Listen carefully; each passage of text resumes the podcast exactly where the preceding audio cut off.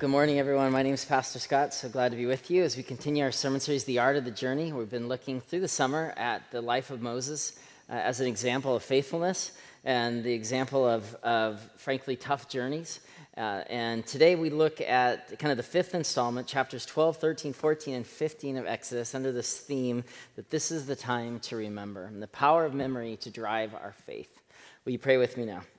Father, thank you so much for the moments ahead that uh, you open the scriptures. As always, Lord, we pray that you would be opening and enlightening our own journeys and our own paths. And as you did this thing then, 3,500 years ago, leading your people to safety, Father, we pray that you do this work now, that you would be drawing us as men and women, young and old, uh, closer to your heart, and that we would find ourselves on a journey, a journey with a trajectory, its endpoint with fullness of life of Christ the life of Christ inside of us. Lord, we pray that we would take this journey this morning. In your great name we pray. Amen. This is the time to remember, as your sermon title today, the time to remember. Uh, this last week, I had the great opportunity to work from a lake house. And we left Sunday after church. I've got a very generous friend, and he's got a place north of Spokane. He says, Come and be here, and you can work on your sermons here and be with your kids here. And this is literally the view from which uh, I would sit in the morning and drink coffee and read scriptures, and, and uh, this, is, this is life at the lake. Now, if you know my story at all, you know that I, for 30 years, I was a salmon fisherman in the summer. So for 30 years, from June, July, August, we would work 20 hours a day, doing good work, hard work, uh, good work in nature, but we never had a day off. And so that meant for the entirety of my upbringing, I never knew what it was like to spend a day at the lake in the summer.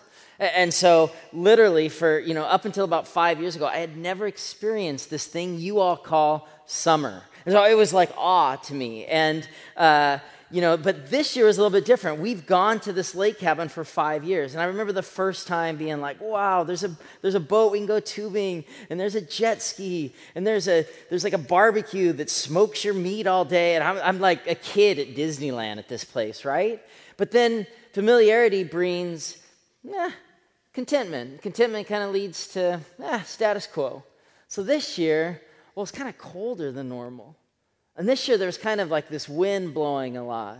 And this year, we tried to catch fish off the dock, and the fish weren't biting. And this year, I was kind of cognizant of all the ways that the experience wasn't living up to my dream potential. And on Wednesday, kind of late in the week, when this had been kind of the experience that I'd been laboring through, like, eh, kind of a down year at the lake. You know, the jet ski, the boat, the smoker, yeah, it's there, but ah, this wind, you know. And we had this friend come out Wednesday, and uh, uh sorry, Thursday, right the, the last day, which was the nicest day, and and he was reminding me. I was like, well, yeah, you know, it's been windy. He's like, yeah. I was with you five years ago, the first time you ever went tubing in the summer. He's like, You were drooling. You were laughing so hard. You were literally belly. Like, do you remember that? I was like, Yeah.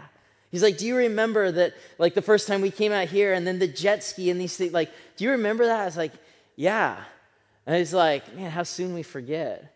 And I was, you know, busted because he's exactly right. I, I'd, I kind of forgotten. I've been so caught up in, you know, the ways that it wasn't the dream few days at the lake that I was missing the best of the journey. And this ties into Scripture today. Because as we look at the life of, of Moses and the, the nation of Israel as they're journeying from, from being captives into freedom, they continue to forget. And so I submit to you this idea this morning that the power of our faith isn't always that next thing we might do or conquer or the ultimate experience, but through the scriptures this morning, there's actually the sustenance for our faith is found in our memory. Because this is we remember that it, it births gratitude. And a remembering well bursts uh, thankfulness. And when we remember the ways in which God has provided for us, it gives us sustenance for the road ahead. Sometimes the best thing you can do in the life of faith is to remember. And so, our big idea this morning is simply this that it's remembrance of God's covenant faithfulness and it's the basis of our faith. And this text today, we're going to be doing a lot today. I hope you brought your Bibles with you. But the text today reveals three significant places we're called to remember. The life of our Christian walk is born in the power to remember God's faithfulness. So let's look at the beginning. The first point of your outline remember the meal, covenant faithfulness revealed in the Passover. And before I read to you some from Exodus 12, we've just kind of skipped over the plagues. Exodus 7, 8, 9, 10, 11, there's 10 plagues three from the water, three onto the cattle, three onto the land and to humanity, all for God to get Pharaoh's attention, all to remind the people to, so that they would remember that they worship a God who's powerful and that they worship a God, though it's been 400 years in Egypt, that, that hasn't forgotten them. At the end of Genesis, remember, Joseph ends up in Egypt uh, uh, by accident to him. He ends up in jail, but he doesn't stop being faithful. And it happens to be while he's there that he's able to care for Jacob and the other sons and actually provide a way to freedom for, for the tribes of Israel, or else they would have died in the famine. And God's ways are always different than our ways. I mean, that's the life of Joseph. And now, 400 years later, Israel working in captivity for Pharaoh. Did God forget about us? Did he forget about us? And so God's reminding, he sends Moses and Aaron back to Pharaoh and says, Let my people go. And Pharaoh says, No, I don't believe in your God. I believe in power. I believe in money. I believe in systems of humanity. I do not believe in this God. And it's at this point that the Passover narrative happens. It's the 10th plague. It, it, comes to us in Exodus 12. And I'm reading now verses 2 through 10 and then going to jump to verse 23. There's details about the Passover lamb that at first blush are a little bit hard for our modern sensibilities. We're going to unpack them because we worship a God who sent his son Jesus to be our Passover lamb. So it's as we remember the meal, we're going to remember the covenant faithfulness revealed in the Passover. Let's do this. Uh, chapter 12, verse 1 through uh, 10. Now the Lord said to Moses and Aaron in the land of Egypt, verse 2 This month shall be the beginning of months for you. It's all starting now. It is to be the first month of the year to you. Speak to the congregation of Israel, saying, On the tenth of this month, they're each one to take a lamb for themselves, according to their father's households, a lamb for each household. Now, if the household's too small for a lamb, then he and his neighbor nearest to his house are to take one according to the number of persons in them. According to what each man should eat, you are to divide the lamb. Your lamb should be unblemished, it should be perfect. A male, a year old, you may take it from the sheep or from the goats. You shall keep it until the 14th day of the same month. And then the whole assembly of the congregation of Israel is to kill the lamb at twilight. Moreover, they shall take some of the blood and put it on the doorposts and on the lintel of the houses in which they eat it. They shall eat the flesh the same night, roasted with fire. They shall eat it with unleavened bread and bitter herbs. Do not eat any of the raw or boiled at all with water, but rather roasted with fire. Its heads, legs, its entrails. You shall not leave any of it until morning. But whatever is left of it until morning, you shall burn with the fire. Verse 23 And then the Lord will pass through to smite the Egyptians.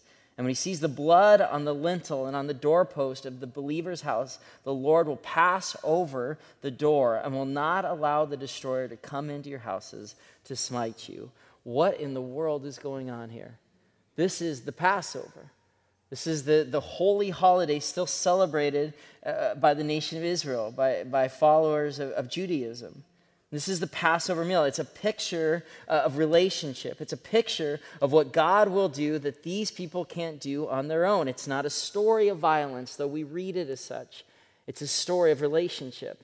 I'm going to talk about it a little bit in the in the, the next section when we talk about what looks like as the nation of, of Egypt, you know, kind of dies in the waters. We got to remember that these are people that have been enslaved for 400 years. And God is showing up and God is saying, I'm going to set things right. And this is our story as well.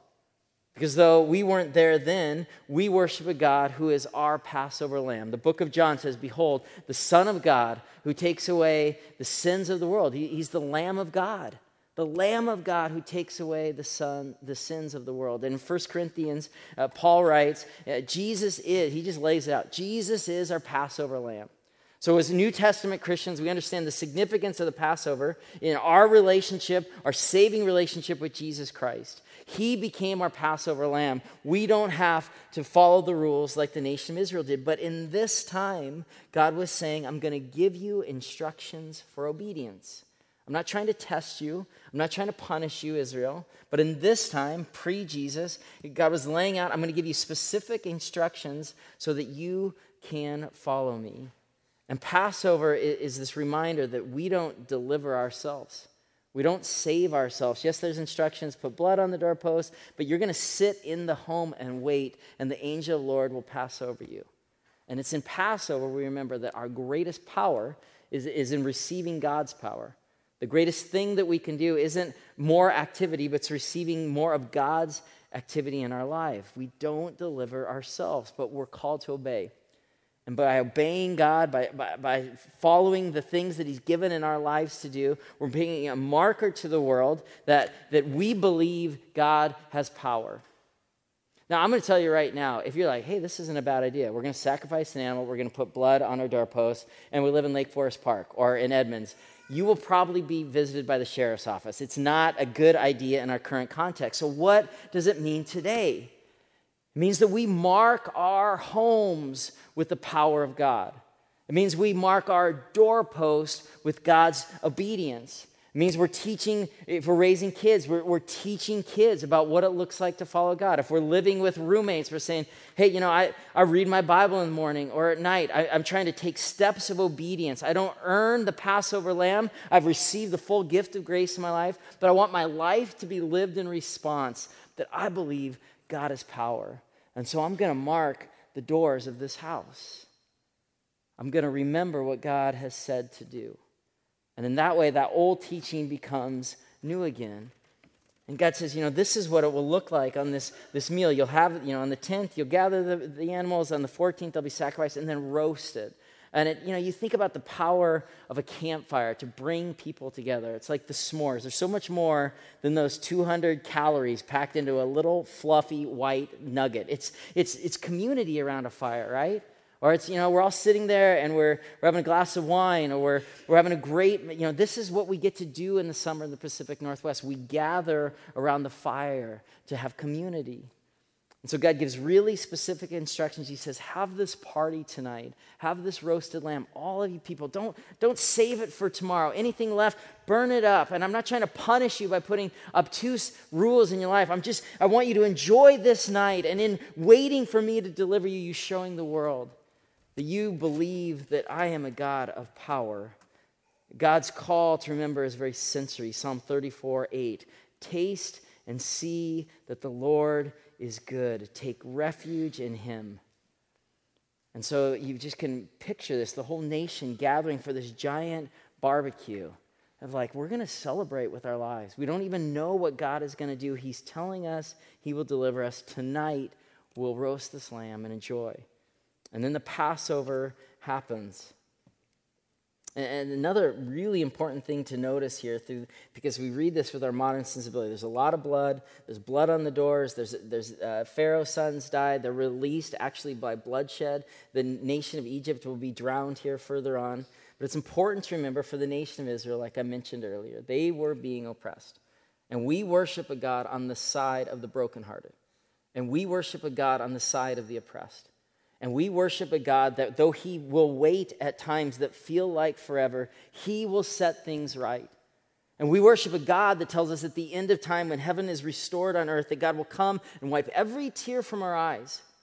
And he sides with the marginalized and he sides with the oppressed. Later in this passage, he, God actually gives provision for people as they leave. If, if there's a foreigner, he said, adopt them into the clan, make them part of the family. And there's obedience things, there's going to be, there's going to be some things. They're going to be circumcised. You can listen to last week's uh, sermon about that, about the power of an outward sign to show an inward belief. But even from the beginning, God's heart is to bring others in. And so they start the Exodus, they start their road to freedom. After 430 years, 600,000 men, over a million people in total, they're on a journey. And it's one of the things that we kind of poke fun of ourselves, the teaching team, as the leadership of Bethany. We use that vernacular a lot, we use that language a lot. We're on a journey, take a step. But it's a fitting one because every one of us in the room is called to a lifetime uh, uh of sanctification and the kind of the old school faith we just worried you know will people you know will people be justified we're, we're justified we're made right with god i'm a sinner saved by grace I, I, lord uh, justify me I, my, my journey needs to start somewhere But I am called to a lifetime of sanctification, of Christ growing in me, of me appropriating the power available through the Holy Spirit. I don't want to be like how I was. I want to grow into the fullness of Christ's life in me. This is the journey. And it is more art form than a science experiment most times, right? Amen? Right? It's mysterious and it's difficult but it's beautiful. And we worship our own Passover lamb who came to take away our sins and invite us along to journey that we might be filled with his power and his presence and his spirit. And that's why this Exodus story matters to us. We are to remember the meal, remember the way in which Christ died for us to give us life, and that we're on a trajectory of sanctification. And the Lord will lead us. And that's why I want you to understand this really important thing today. The sustenance for the journey of faith is found looking backward unto God's faithfulness and not forward in our own strength. No, the sustenance. Where am I going to get this power and this strength? Where will I continue, you know, to be energized on this journey of sanctification? It's not about me. It's not about my strength, my earning, my striving, my doing. It's about looking back into the God that has always been there for me and provided for me in ways that maybe felt painful in the moment and maybe it felt long to suffer through, but God has always remembered me. Remember? Do you remember? That was the thing we started the series with. I talked to you about the power about storyboarding your life and writing the highs and lows, the places where God has showed up. Before God acts, we remember. To worship God, then, is to remember. To worship God is to remember what He's done. Verse 26 and 27 in chapter 12. Uh, and when your children say to you, What does this Passover rite mean to you? You shall say, It's a Passover sacrifice to the Lord, who passed over the houses and sons of Israel in Egypt when he smote the Egyptians, but he spared our homes. And the people bowed low and they worshiped. They worshiped by remembering. We're called to be people of memory in a culture of forgetfulness. People of memory in a culture of forgetfulness. How do we remember the ways in which God shows up? Three weeks ago to the day, I, I, rushed out after church to get to my son's youth soccer game on a field here in Shoreline, a turf field. My son's a great little player, plays just a million miles an hour. It's a great joy to watch him play. He's coming up the right side and he did a big cross and his legs kicked out from underneath him and he hit the turf. And like kids hit the turf all day, every day. This just happens. But this time was different. He hit his head. I'm kind of, you know, parents, if you stood on the sideline, you're waiting for like five seconds, become 30, become 60. Like, what's happening here? My son stood up and his legs buckled, and the coach ran out, and I ran out. And I get to him on the, get to him on the field, and, and he's just crying. And he's been knocked unconscious. He had a concussion. And he's crying because he says, I can't remember anything. Luckily, there was an ER doctor, and we're in concussion protocol now, and he's on his way back.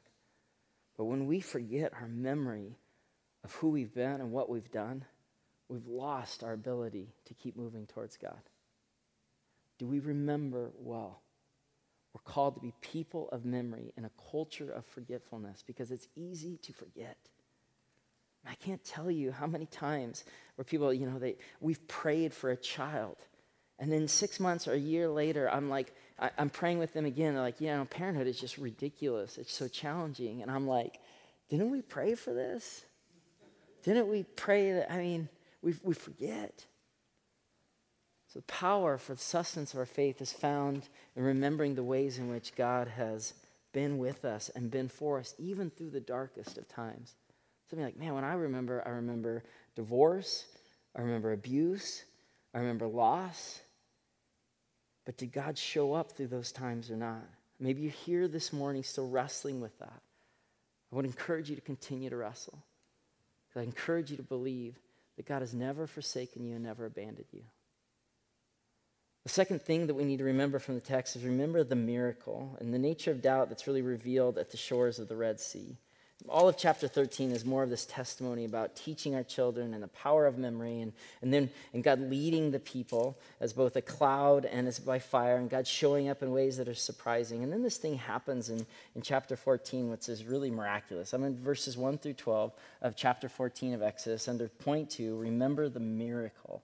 Now the Lord spoke to Moses, saying, Tell the sons of Israel to turn back and camp before Pihahiroth between Migdol and the sea. So if I had a whiteboard, they, they get as far out in the desert as they think they can go, and God says, turn back, back towards Egypt, back towards Pharaoh, back towards the army. You shall camp in front of Baal Zephon, opposite by the sea. For Pharaoh will say of the sons of Israel, They are wandering aimlessly in the land. The wilderness has shut them in. Thus I will harden Pharaoh's heart, and he will chase after them, and I will be honored through Pharaoh and all his army, and the Egyptians will know that I am the Lord, and they did so. So they obeyed. Verse 5 When the king of Egypt was told the people had fled, Pharaoh and his servants had a change of heart toward the people, and they said, What is this we've done that we've let Israel go from serving us? So he made his chariot ready and took his people with him. And they took 600 select chariots and all the other chariots of Egypt with officers over all of them. They, they head out. They're now attacking Israel. They're on the chase. Verse 8 The Lord hardened the heart of Pharaoh, king of Egypt, and he chased after the sons of Israel as the sons of Israel were going boldly. Then the Egyptians chased them with all the horses and chariots of Pharaoh. I mean, they, they sent in the whole army the whole thing they're all they're all in attack now they're in pursuit of israel a million unarmed civilians Two days out, camping in the desert, Pharaoh sending the whole army. Verse 10 As Pharaoh drew near, the sons of Israel looked, and behold, the Egyptians were marching after them, and they became very frightened. Very frightened. So the sons of Israel cried out to the Lord, and they said to Moses, Is it because there were no graves in Egypt you've taken us away to die in the wilderness? They're being sarcastic, they're being cynical. They want to go back. Why have you dealt with us in this way, bringing us out of Egypt? Is this not the word that we spoke to you in Egypt, saying, Leave us alone that we may serve the Egyptians? For it's been better for us to serve the Egyptians than to die out here in the wilderness. The nature of doubt is revealed out here in the wilderness between Migdol and the sea, and the details of location matter a great deal here because God sends them back and geographically speaking, if we were looking at the Red Sea, God's, God corners them. God sends them into the narrowest part of the Red Sea and says, Wait right here. And the wisdom of God seems contrary to the wisdom of humanity at times. I mean, you can just imagine a million of us heading out, Pharaoh's on his way, and God wants us to go back, back between the furthest out we can go and back to Egypt. God's got us waiting here in the middle, and we're cornered. Uh, God, what are you doing here? God, what are you about here? God, you, you want us to remember your power, and you got us in a place where it feels like we can only lose. Historians and scholars have gone back and traced it that actually, had they continued on the trajectory they were headed, they would have headed right into some of Pharaoh's fortified cities. So, actually, though the instructions seemed contrary to their own instinct, God knew what he was doing. Had they journeyed on their own ability, they would not have made it. And so God says, Turn back and wait right here.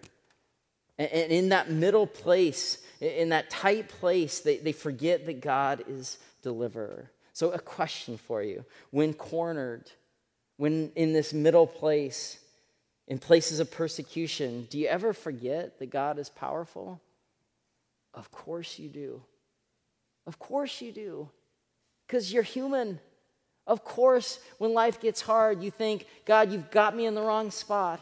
Of course, when marriage gets hard, you're, you're certain that God has made a mistake somewhere. Of course, when, when work feels hard, or raising kids, or uh, caring for your adult parents, or any other place where God has you, of course, in this middle place, there's going to be moments where doubt happens because you're human. And so stop beating yourself up that once in a while you feel discouraged for the middle place and start wondering how God can use these situations to grow your faith and diminish your doubt. Remember, remember the, the words in, in Mark where the man says to Jesus, I believe, Lord, help my unbelief. I say that every week. Because I turn on the news.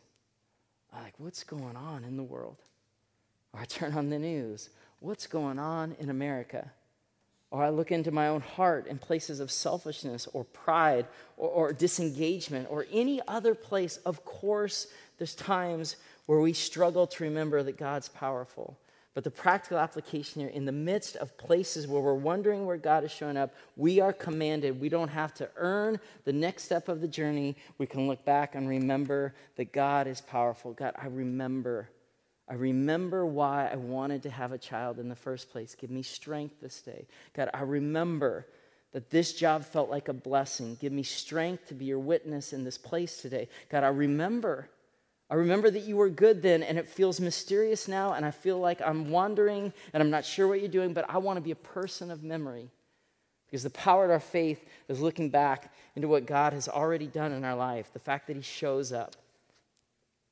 Remember, I mean, that happened for us so powerfully when we, when we had child one and two, and parenthood felt really hard, and then we lost a baby number three.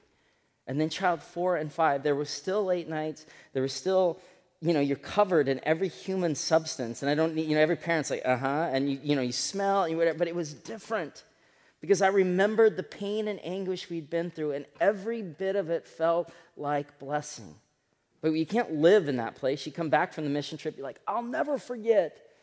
But then if you forget, right? So it's just, God, help me remember.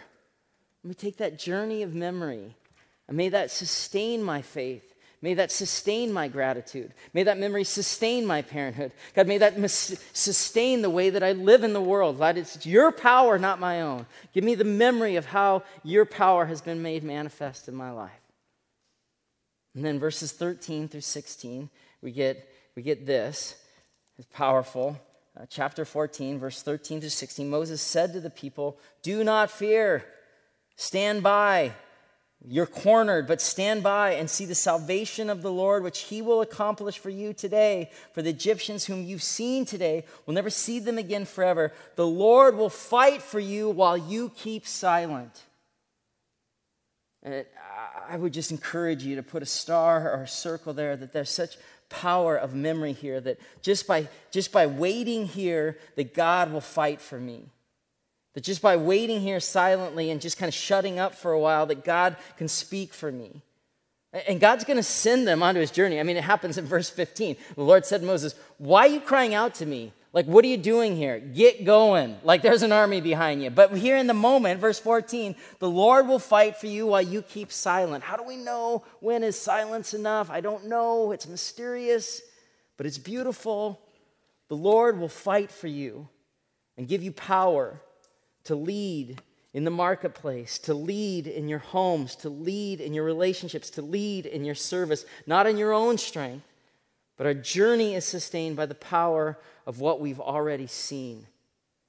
And there's no more important verse in the Old Testament than chapter 14, verse 22. The sons of Israel went through the midst of the sea on the dry land, and the waters were like a wall to them on their right hand and on their left. That's amazing. It's amazing. Uh, how did God do it? Well, it looked like a storm to them. It looked like a storm. The wind was blowing all night, the strong east wind. But this is verse 21. Moses stretched his hand out. The Lord swept the sea back by the strong east wind all night, turned the sea into dry land. I don't know if you've ever been camping in the wind. It doesn't look like the glory of God, right? And so you just imagine these people are in this middle place. Pharaoh's behind. They're trying to have this power of memory. God's told them, Why you sit here, I will fight for you. And then the wind blows. And it's storming all night long, and you're in a tent. And when is God going to show up anyway? And you're already in the middle of a miracle. And some of you this morning need to be remembering that in the midst of the blowing wind and the howling tent and this middle place, that you might be in the middle of a miracle of just God showing up in your life. Yeah, I recognize that things don't all turn out, you know, just beautifully in the end, in the, in, in the exact way that you might think, but there's this picture of provision that through the wind, through the storm, through Pharaoh, through his chariots, and everything that's a distraction, God says, I will show my power here. And so when you encounter these middle places, when you encounter places of doubt and disgust and distraction, when you encounter places that feel like they're breaking you open, pray for God to increase your memory, diminish doubts, grow your faith. That God would be writing this powerful memory of a miracle and how he showed up in your life. Later in Joshua 4, the next time God sends these people, 40 years from now, by the way, because they waste a lot of time in the middle place. God, the next time he sends his people through the Jordan River into the promised land, remember what he tells the people? Take the stones from the river and build yourself an altar? Because we forget. So later with the Jordan, he just says, Take a stone and remember. And we need things that jog our memory about how God has been good to us. We need things that jog our memory about the power uh, of the things that God has placed us in the middle of. God, remind me again about the gratitude I'm to have for this job, for this relationship, for this child, for these roommates, for whatever things I'm going through. God, give me that remembrance stone. Help me remember. Many of you know the story of the junction, how we took the sugar strip club and transformed it into a coffee shop and our offices. And much of the project uh, was gone. We, the mirrors were up when we got there. We smashed the mirrors. We threw away the carpet. There wasn't much of value. There was one thing worth holding on to. There was this little one by one sign and it said sugars kind of spray painted artistically and, and it was during the strip club era it was the literal desk where the money for people to enter the club was you know slid across. I thought for a long time i got to destroy this thing because you know everything about that old story was evil but i hold on to it. It's a memory stone. Because we do ministry along Aurora uh, to high school students and to Bible studies and to people in the community and also to friends at THS, the people recovering, many of them from heroin. And doing ministry in the midst of addiction, for any of you struggling through addiction, you know, it's, it's tough. It's messy, it's challenging. So I keep that sugar sign. I keep it in my office behind the couch, and time to time, I just need to pull it up and I just need to remember God has done a miracle here. And, and yeah, it's still a lot of hard work, and there's days that don't turn out perfectly, and we don't have all the answers, and it's still very mysterious. But I need to remember God's faithfulness. And the fact that I can remember there was a miracle here, that He led a church into a place to create what was very dark, a place of great light. What helps you remember? I submit to you that encouragement this morning. You need places that jog your memory of God's faithfulness, of the miracles in your life. And finally, the final piece of remembrance here is step three is remember the desert and the desert's a place of wilderness, it's also a place of discovery. I turn now to Exodus 15, uh, verses 1 through 3. The bulk of chapter 15 are two songs of worship to God. Two songs of worship after the you know, people have been, you know, they crossed the river, they've crossed the Red Sea, rather. You know, they've, they've, been, they've been delivered, they've seen God do the plagues, they forgot in the midst of the conflict that God was still powerful, and then they remember again. And now they're just saying, in the midst of all we still don't know out here in the desert, we will sing a song. Exodus 15, verses 1 through 3. Then Moses and the sons of Israel sang this song to the Lord and said, I will sing to the Lord, he's highly exalted. The horse and the rider he's hurled into the sea. The Lord is my strength and song. He's become my salvation. This is my God, and I'll praise him. My Father's God, and I'll extol him. The Lord is a warrior, the Lord is his name. In the midst of what they still don't know, in the midst of desert places, they're saying, We're going to stop right here and we're going to worship. And later, the second song is actually Miriam. This, I mean, it would have been countercultural. This woman leading the whole nation in worship. She's out there with the tambourine. It's Moses' sister Miriam. I just think of that Saturday Night Live skit, like more cowbell. You know, she's ringing the tambourine, and they're praising and worshiping God in the middle of nowhere. In the middle of what God hasn't finished yet, they're able to say, We'll stop right here and worship.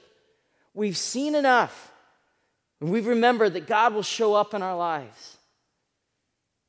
And so many of us get caught into the end game of thinking that once it's all done, then my worship will begin. Once this illness is done, once this relationship is over, or once this relationship is fulfilled, or vocation, I've got all these stipulations of when worship will happen. And here in Exodus 15, they've said, We've seen enough. And you might be like, Well, yeah. I mean, uh, there was a sea, there was play. Like, I didn't see that. What have you seen? Has God showed up in your life? Has God been good to you? Has God provided for you in ways that maybe felt unexpected in the midst of desert places? Can you worship when you still don't know the ending? I mean, for me, so much right now, even this morning, I'm just reminded like, how am I going to worship in the midst of a world gone mad? When consumer confidence in the nation of America is at an all time low, in the light of what I still don't know, I will worship the Lord. Because it's the one thing that will resonate in a world gone mad. When life feels messy and things feel anxious or unsettled, I will worship the Lord, not out of my own perfection, but trying to jog the memory that out here in the desert, I've seen God provide before. I want to believe that God will show up again. These songs remind us that despite the chaos, God is a God of order, and He is for us.